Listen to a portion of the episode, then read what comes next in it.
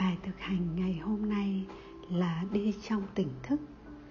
Đi trong tỉnh thức là một ví dụ của việc thực hành tỉnh thức trong hành động. Mục đích của thực hành này là tăng khả năng tập trung, phát triển khả năng quan sát và làm chủ cảm xúc, suy nghĩ của mình.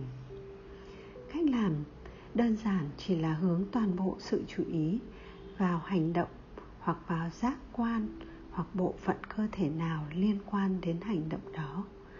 Ví dụ như chân, tay, mắt, mũi, miệng, vân vân.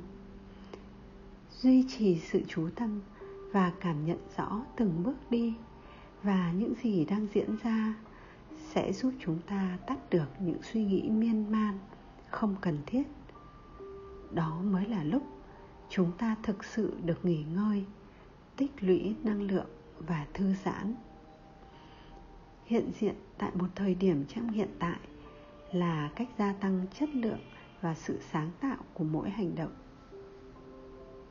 Ngày hôm nay, bạn hãy lựa chọn một quãng đường ngắn, có thể chỉ là từ chỗ đỗ xe vào tới văn phòng, để thử hành, thực hành đi trong tỉnh thức và xem bạn sẽ phát hiện ra điều gì mới mẻ nhé chúc các bạn một ngày mới đầy ắp năng lượng tích cực và bình an.